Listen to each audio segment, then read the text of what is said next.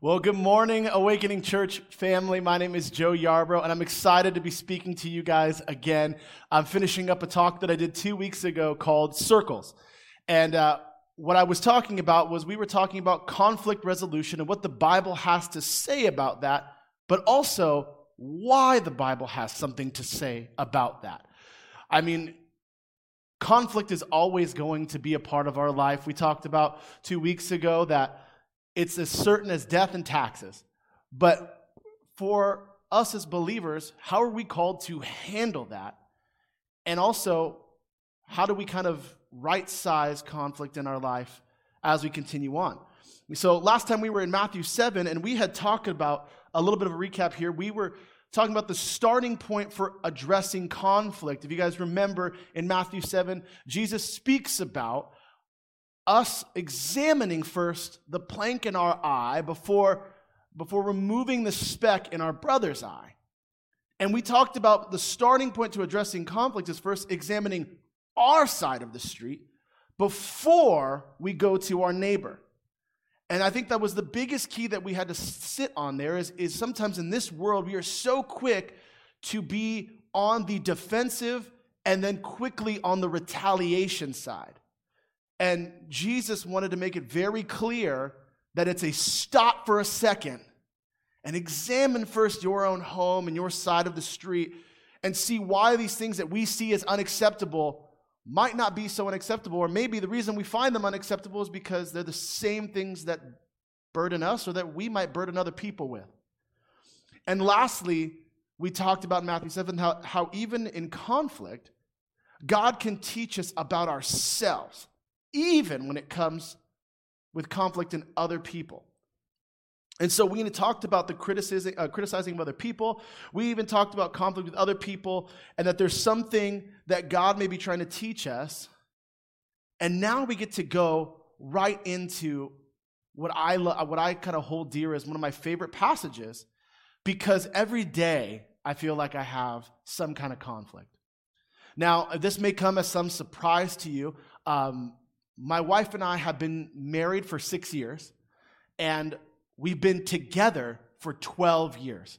I married my high school sweetheart, and we were best friends, then a couple, went to all the dances and the proms together, all the awkward poses, every single awkward hairstyle, and we are still here today. And this may come as a surprise to you, but we fight. Um, I know you may be thinking, Joe, you work at the church. Uh, your wife and you don't ever fight. You guys wake up, and it's like an episode of Leave It to Beaver. Your son just wakes up, and he just greets you with a good morning, mother and father. And it's just something out of a Disney show. It is not. It's most mornings a little chaotic. It's our son screaming uh, because he really doesn't like being in his crib, and we're trying to put him in the crib lately. And it's him jumping up and down like he is just some kind of just some some crazy jumping bean and every jump looks like he's about to fall out of his crib while he's screaming. We have to bring him in, and then he falls back asleep immediately, sprawling out amongst us. And my wife and I passively argue about who needs to move over on the side of the bed so each of us can get 10 more minutes of sleep. We argue. Sometimes we argue about things that don't matter. Sometimes we argue about things that matter a lot to her. Sometimes we argue about things that matter a lot to myself. But the point is that we argue. I argue with my friends. We disagree because we have different belief systems. I argue with my family because some of us have differing opinions on the way we choose to live our lives. But at the end of the day, one of the biggest things is when you argue with somebody and you have a conflict with somebody, most of the time, it's because we care. And I think before we dive into this, this method of, of what we're called to do, we need to remember first if we didn't care, it wouldn't bother us. And when you could start to remember, I care,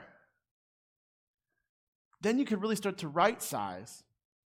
Okay, I really want to do these things because I care, even if it's with a stranger.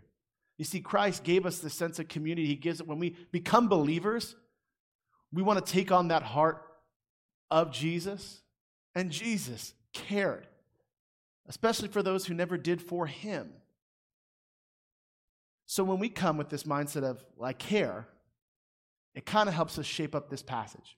If you have your Bibles, we're going to be in Matthew 18. And I'd like to take the time in reading through this and break down these parts here.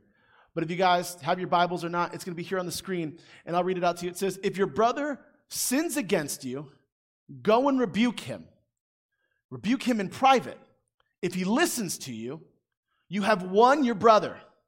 In verse 16, but if he won't listen, take one or two more with you, so that by the testimony of two or three witnesses, every fact may be established.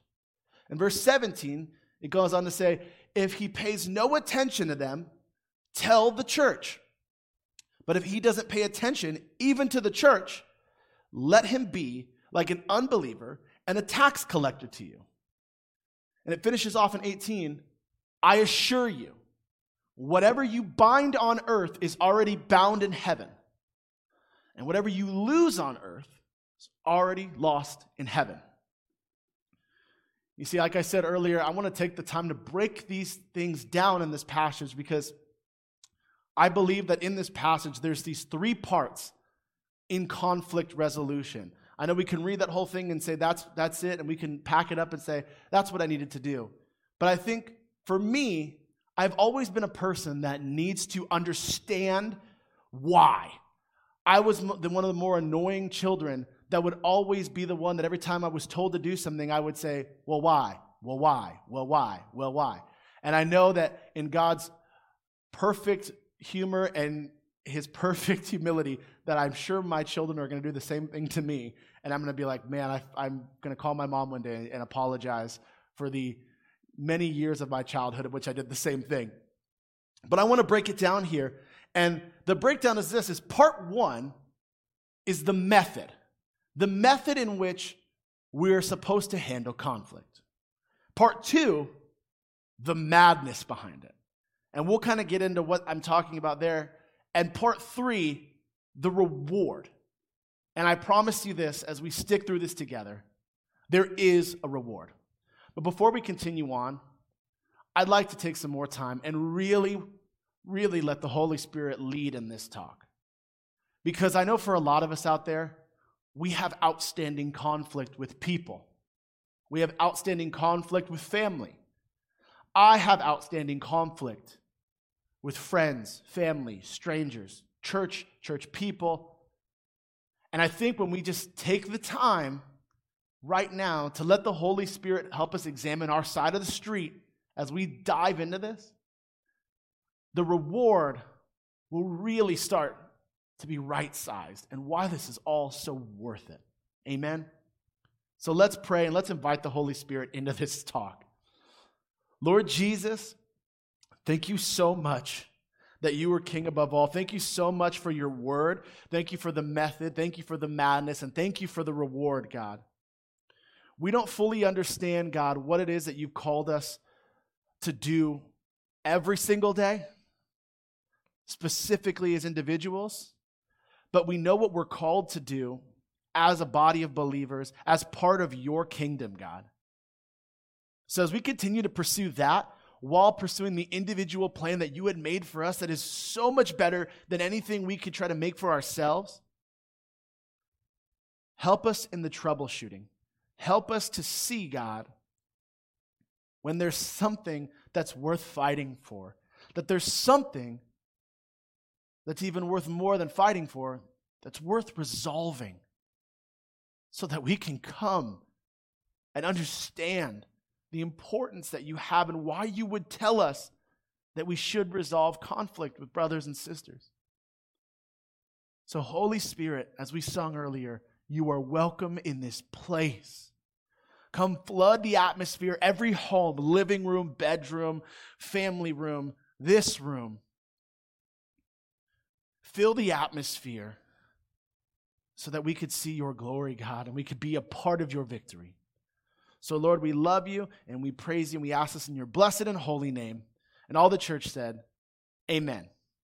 So let's dive right into it. Part one the method. And I'm going to break this down for you here. The method is really in this first chunk here from 15 down to 17. And the method is pretty simple. It's actually laid out pretty well. And I wanted to highlight a few words for you here. First off, if your brother sins against you, the first part of this method is if your brother or sister has sinned against you, go. You go. I can't tell you how many times I have sat with friends, and I've been guilty of this for so many years, but when I made this small shift, and I didn't even follow through with the rest of the method, when I made that small shift from the you go, from the you and tell my friends about it, from the you and gossip about that person, from the you and just just vent a little bit. When I went from the you to the go, I instantly started seeing my relationships strengthen. Because there was no festering of this conflict. You see, it's, it's very similar. Sin is very, is, is very similar, and I've, I've heard it said before, is like a tumor, right? The heart of this, of this disease is at this tumor, and the longer we let it sit and untreated, it just begins to spread. And eventually it spreads so much that there's just no saving this, this thing. And now we have the honor and just the grace of God who comes in and says, I am the great physician. I can heal all things that we can come to Jesus, that there is no, there's no festering, no spreading that is that has done enough damage that it can't be redeemed. And we should rejoice for that. But why would we put ourselves through the constant pain and the weakening and the struggling and the potential long term effects on our relationships when we can go. So, the first step of this method is if they go and sin against us, we must go to them to meet them where we're at. And if that's not the story of Jesus, I don't know what is. But it goes on and says, You go and rebuke them in private. In private. This is a huge part of it when you start to call out people in front of other people and we skip steps, what happens is it doesn't feel as much as a conversation. It doesn't feel like your feelings are going to get to be validated. What it feels like is it feels like an ambush. When we skip the method and we go right to the second part, this person might just get to the defensive and the retaliation.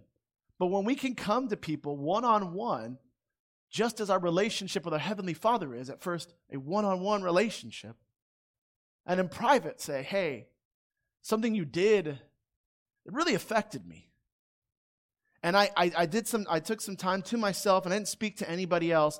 And I, I examined myself and I examined why I found that unacceptable. And I, I, I found some things, and God really showed me some things in my life that I needed to work on. And then after I'd done that, I, I wanted to come to you and let you know. Because I believe that, that you didn't want to do this thing to me, that you didn't really want to hurt me, or maybe you did. I just want to know in private.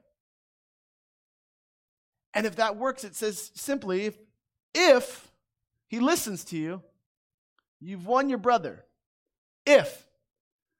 I think a big part of this is that we have to really look at the power of these words. If.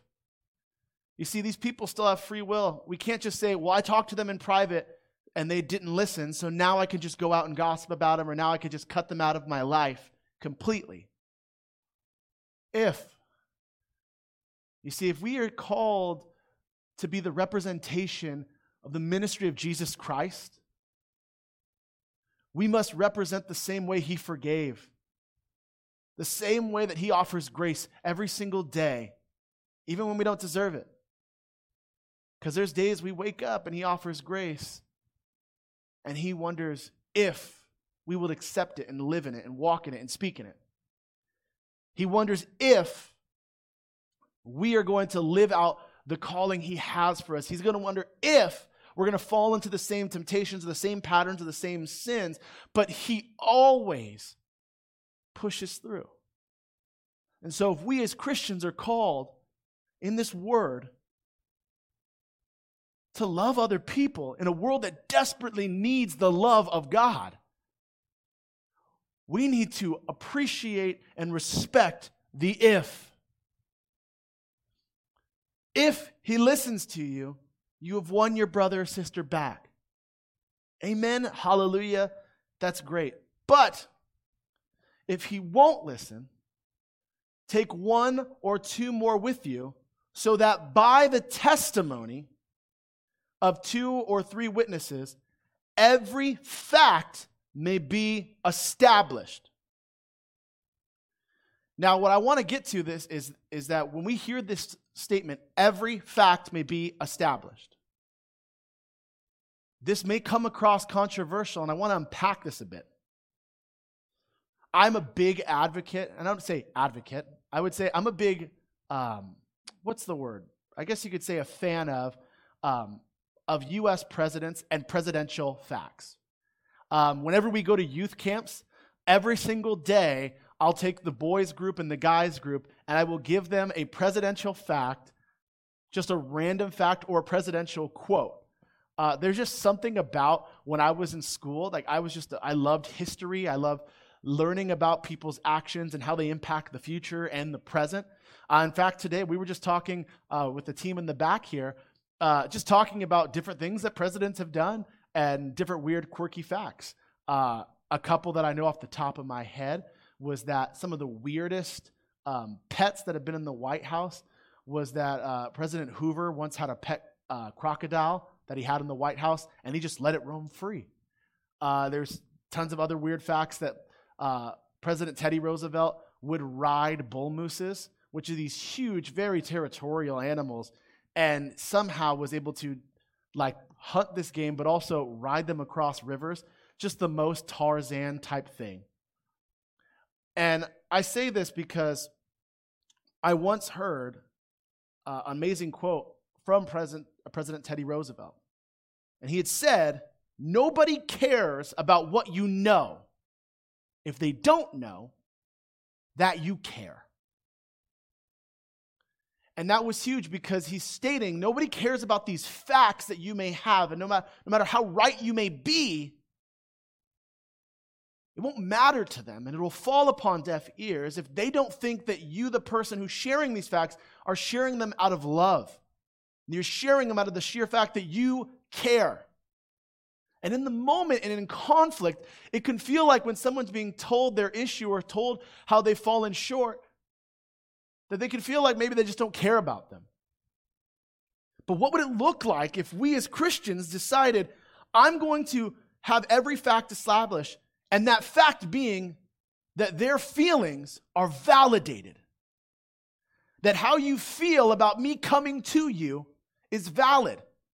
Because if I don't validate your feelings and how you responded to me and how it affected me, how can I expect you to validate mine? And it's so countercultural. Because Jesus was countercultural.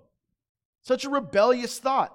If I if I want to love people and I want people's lives to change for the better, I have to first be willing to walk this walk with them. I can't just tell them to change and leave them on their own. I have to be there in their mess with them. I have to validate how hard the road is for these people. I have to validate their human condition and offer them grace even when they have not offered me grace back.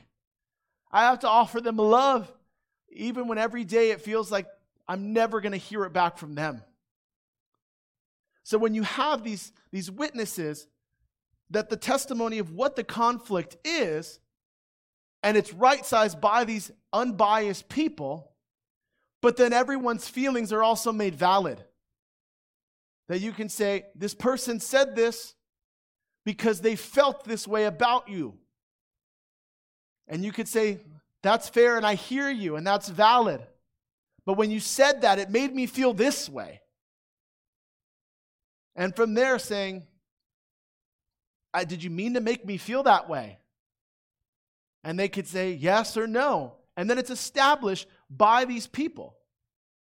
It continues on if he pays no attention to them, tell the church. I want to go back to the top. You go in private by the testimony of two or three others every fact being established, then tell the church.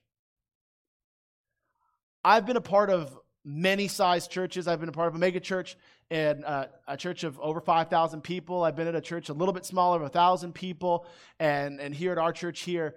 And one thing that always tears apart congregations is that people read this first verse and they skip right down to 17. They go right to their communities and tell all the dirty laundry and air it all out. And gives no chance for the person to express where they're at. I'm guilty of this. I know our staff may be guilty of this. Everyone is guilty of this. Because we also suffer from the same human condition. And when our feelings are, are made to feel like they're held hostage to other people by their actions, we, we want to save those feelings. Because we understand the hurt, we've gone through the hurt, we've done the walk of trying to be these communal beings and seen the damage other people can do.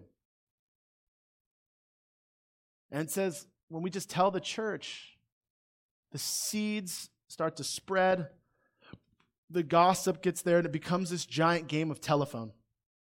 In fact, it's even worse than telephone. We play this game sometimes in uh, the student ministry where we, we do uh, telephone charades.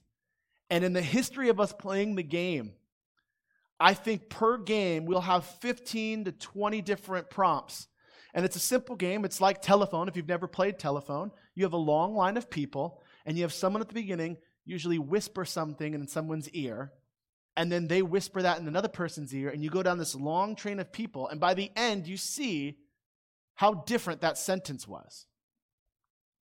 But telephone charades is where someone's given a word and they tap the person next to them and they act out that thing and they continue to go down the line until it gets to the very end. And what started as someone acting out the World Series ends with somebody acting out a luau. and at the end, everyone just looks ridiculous. People are frustrated. And it's kind of what happens when we skip steps. So finally, we tell the church with the same heart of love, not coming so that people are removed or telling people, hey, I, I just can't do this, not to walk away. It doesn't say any of that here. Just tell the church. But if he doesn't pay attention, even to the church, let him be like an unbeliever and a tax collector to you. Now, I want to preface this because we read that and we as Christians go, an unbeliever and a tax collector, so they're just bad people. Just cut them out. And I really want to point back to this word, and I want you to look in this word and read the red letters and see all the times in which Jesus interacts with an unbeliever and a tax collector. Does he like enact with these people, interact with them? Does he shun them? Does he cut them out? Does he go, not my problem?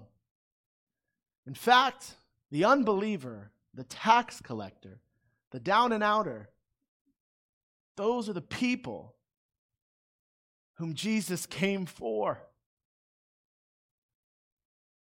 Those people, including the religious leaders, the Jewish Pharisees, those who knew so much of the Word of God, who were so certain their Messiah had come for them, but here comes Jesus and says, Not just you, everybody. Regardless of their social stature, regardless of their holiness, regardless of how many mistakes they've made, everyone.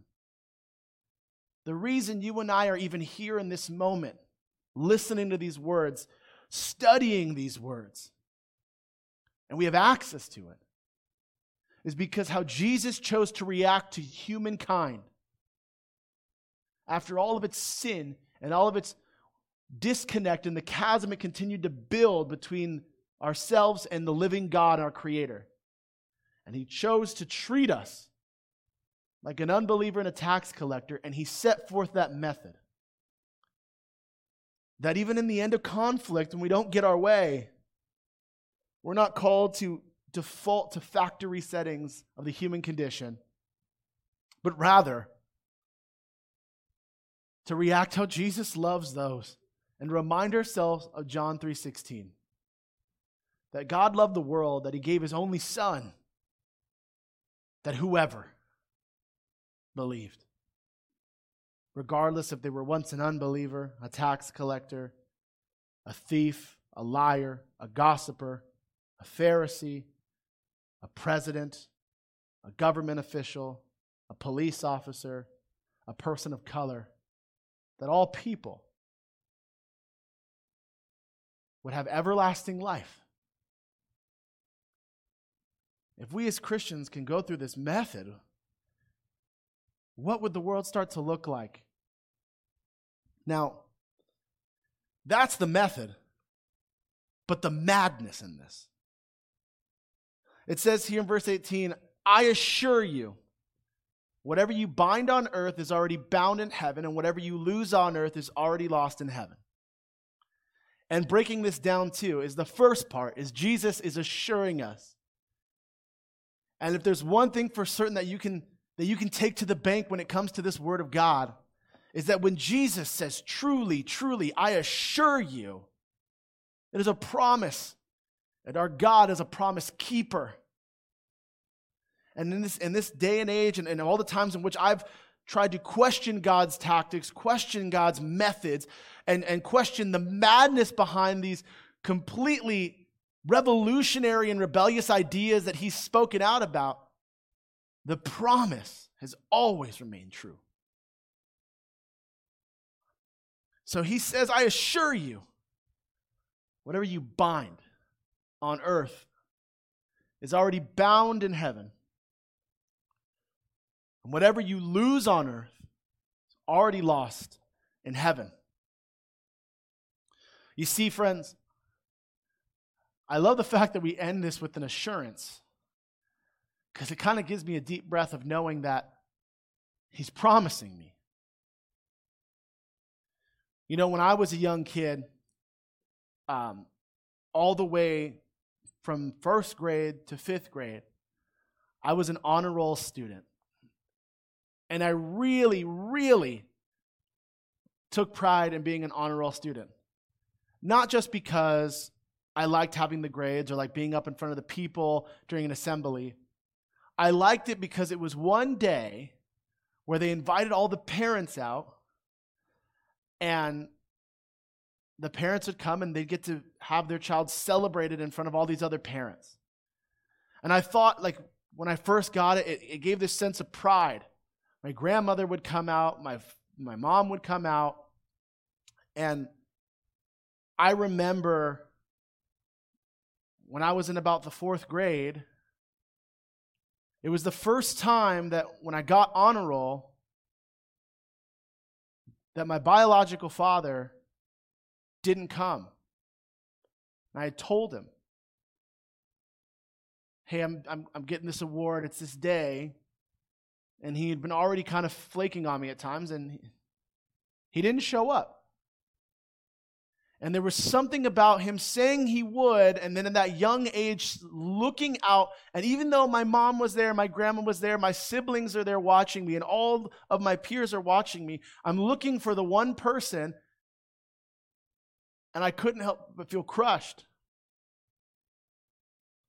It really affected my grades. I didn't want to try to get honor roll the next year. So I thought, what's the point? But the big shift came when I was in fifth grade, and my stepfather, my dad now, when I was trying to get my grades around, he, he really leaned into me and he said, Don't you want to try to get that honor roll again? You've had it every year, and you could say that you could had it all, all through elementary school going into middle school. And I had mentioned, it's, it's, What's the point? It doesn't matter. And he goes, Well, I want to be there. And I remember him telling me the promise that he would be there. And when I did get that honor roll, when I got to look out and he is there in his work uniform, taking off work to make sure that he fulfills that promise to a kid. It was the best feeling in the world. That moment will forever be bound with me, with many other moments that shaped the love that I have for my dad and the respect I have for him. Memories that we will look back upon when we enter into the kingdom of God after this life, into the next. But I won't remember is what job he had, what position he was in. I won't remember that he was just my stepdad at that time, or I don't even know if he was my stepdad. I think he was just dating my mom. You see, the titles,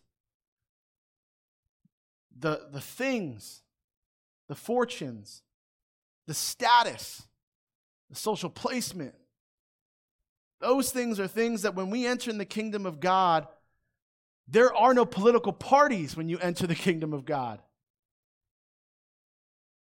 There are no there are no subgroups where certain people get higher rankings. You enter in a child of God. And you enter in with the relationships in which you bound together. I've heard it once said so beautifully that all you have in this world are relationships. And how I know that to be is that you never see a hearse trailing a U Haul with somebody's stuff.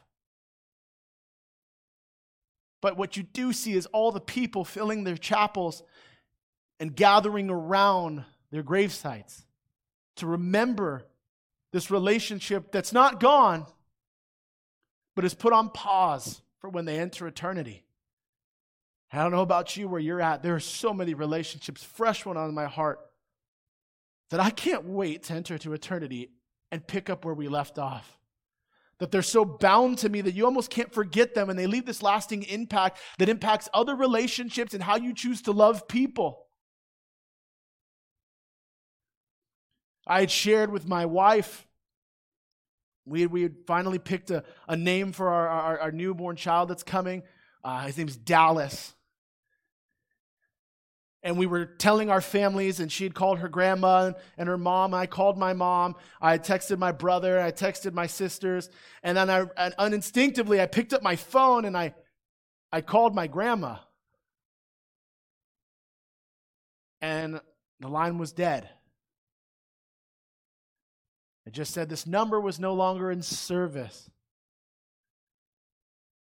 And as much as in the temporary moment there was this disappointing of, man, I really wish you could know there was a part in knowing the conflict that even it was with me internally and right sizing and examining the plank in my eye, going through these steps, talking it out with two or others, bringing it to the church so they know my hurt, that I was able in that moment to go, she does know.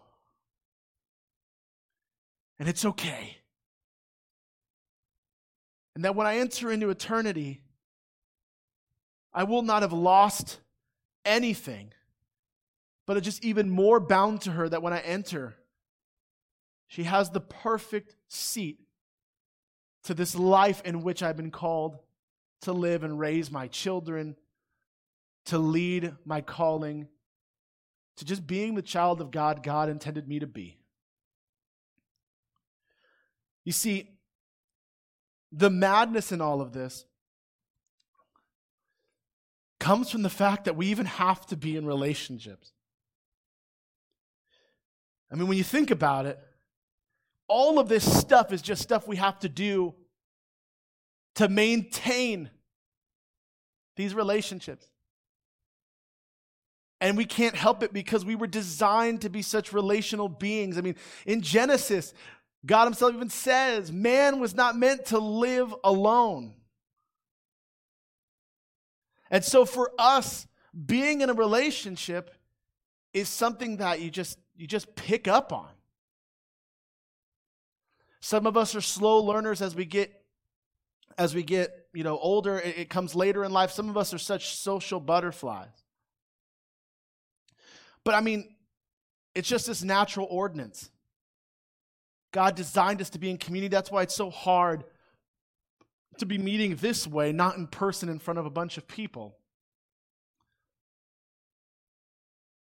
But I like to think back on this example that really stepped in me. God, like, why, why would you call us to relationship? Why can't we just individually work on our own, our own things? I know my introverts out there are going, preach, preach, preach. Why do I have to be in relationship with people? Why does he make it sound so simple? Well, that's the madness in it. You see, being in a relationship with people is like riding a bike. And I remember when I was a young kid, I would uh, I would ride bikes in the neighborhood. And there's something about when you buy a kid a bike. This is my son's little radio flyer. Um, he does less riding and more just sitting in it, leaning to the side, and trying to eat the handlebars. But there's something about when you give a, a child a bike and let him loose in the neighborhood, you're not just giving him a bike in a form of exercise and a toy, you're almost giving him an icebreaker to the kids. It's just like, I'm to go ride bikes with the neighbor kids. And you see them out there, and they're this every every 80s adventures. It's like, how do how do, how does this happen? How do kids like in Stranger Things or in the Goonies get into these things where they're looking for pirate ships or multiple dimensions. Well, we are just riding bikes, and you're like, that started all that bonding? That's crazy. And it could seem so simple riding a bike, being pushed around, and riding this bike. But in the reality, the madness of it is when we become Christians and we have that heart of God we can't just be stuck riding these, these bikes in our circles and our cul-de-sacs. He's calling us to branch out and to go places that we couldn't even imagine going on our bikes. And He equips us with so much more. But we run the risk of being hurt. It's more actually like riding a bike. Right here, I have my, my brother's bike.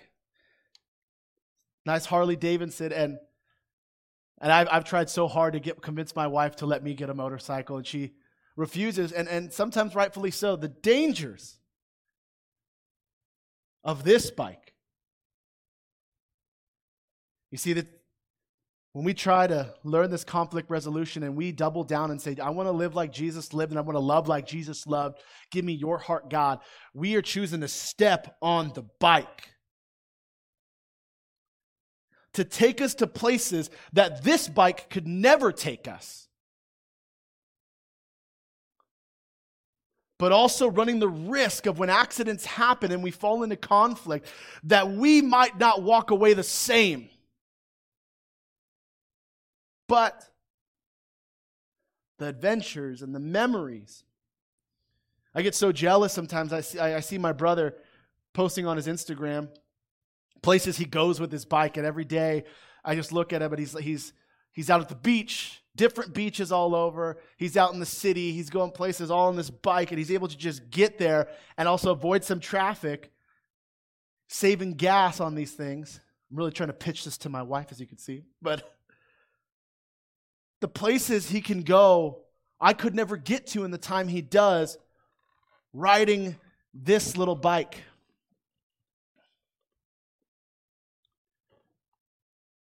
And I know a lot of us as Christians will say, maybe I'm just not called to ride that bike. Maybe God's called me to ride this bike. And I beg to differ and I challenge you because, as Paul says, when I was a child, I, I thought like a child and I acted like a child. I did childish things. But now that I'm a man, I've done away with childish things. There comes a point in our faith walk no matter how many years that we've been believing what we believed, been a part of a congregation, there comes a point where we have to graduate from God pushing us in the circles and enjoying that time. And we have to get on the bike. And I know it's scary. It goes so fast, it's so loud, and Accidents can really change your life. I might not be able to walk at some point. I may never, never want to get on a bike again after one conflict after another with people. I may never want to ride again. But that's the point. Our Jesus rode on the bike and rode it straight to all the people who were deemed unreachable, to places that people thought no one should go, to the tax collector, to the unbeliever, to the Gentile, to the leper, to the prostitute, to the slave, to everyone, and paid the ultimate price when humankind ran him off the road so that he he could pay the price for every single person so that they could step on this bike assured that he would watch over and that we could all see new heights. We could all see the adventure that he intended when we live this life on earth. And that comes to the reward. When we choose to live in community and we try to protect ourselves as much as we can with the armor of God, and it looks a little different on the bike, we get the reward. He finishes off Matthew 18 by saying, For where two or three are gathered together in my name, I am there among them.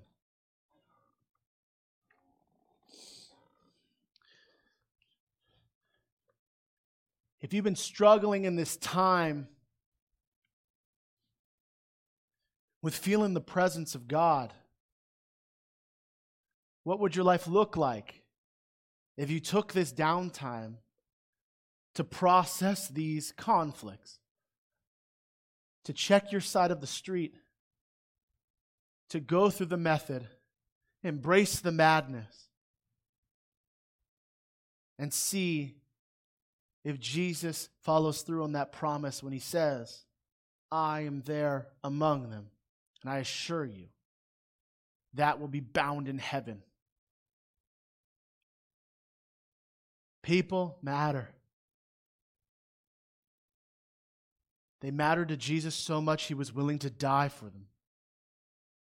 What does that say about his, his followers of his words and his teaching if we ourselves are not willing to risk our life and limb for the adventure and the chance to have people who are so lost and so disconnected to be found again? I challenge you Do you remember when you were found and how thankful you were? Do you remember when you were so lost and you were found and somebody didn't give up on you? Do you remember when you were no longer a lost thing, you were a found thing?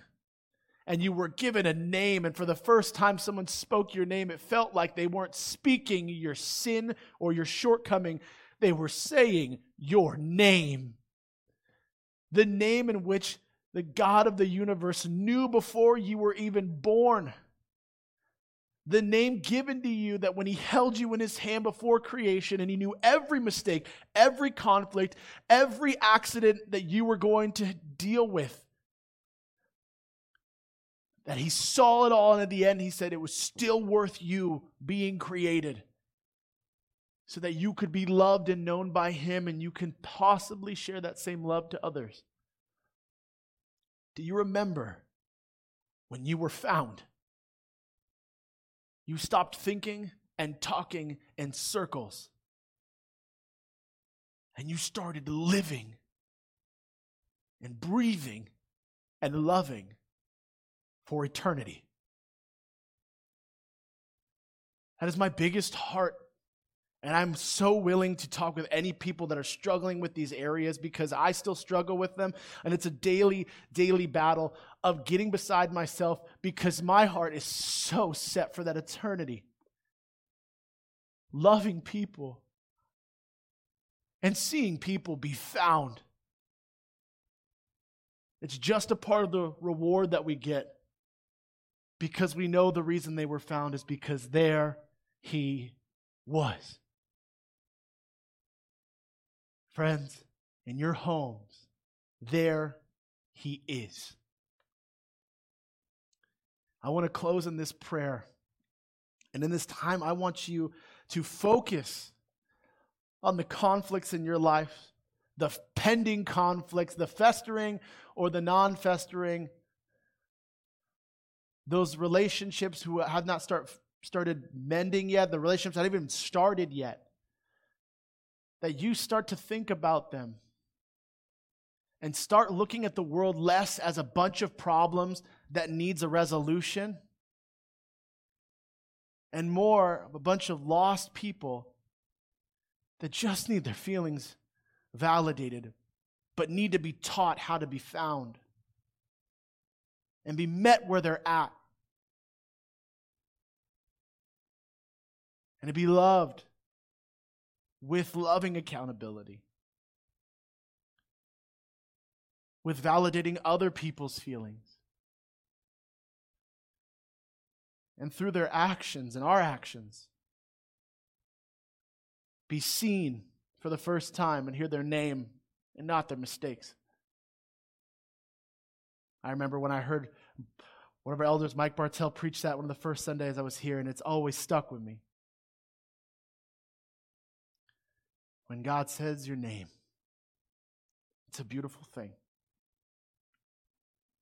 So, Lord, place upon our hearts the conflicts and the relationships, Lord, that need mending and need you. Help us to really examine our side of the street in Matthew 7 and to really walk through the method of how to resolve this conflict and the importance of it. Help us to love people even when they don't love us back. Help us to love like you love the church and you love us without records of wrongs or without holding any accounts of our debt to you in this world. Help us to see, God, the unseen Help us to see when people may be offending us or acting unacceptable. Help us to see their need and not the things that we find unacceptable. Help us to love, even when we feel like nobody loves us. And help us to be assured in your love, God, that it's more than we'd ever need to carry us through. God, help us to see when you are amongst us even when it feels like we're not. Help us to embrace the madness. Help us to accept the armor that you give us every day and offer us as we embark on those adventures every day. And help us to just be more thankful for the reward. That you would be willing to dwell with people regardless of their conflict with one another. Lord, it's in all those things that I ask, God. That you you shine so bright that at the end of it all we could breathe in and go what a beautiful sight our lives were and the journey in which you took us. I'm ready to enter your kingdom and even further into eternity. So lord we love you and we praise you and we ask this in your blessed and holy name. Amen. If you guys don't remember anything from today remember this. I love you God bless you. And we'll see you guys next Sunday. And be sure to text awakening to 77977 for all your tithes and offerings. Lord bless you.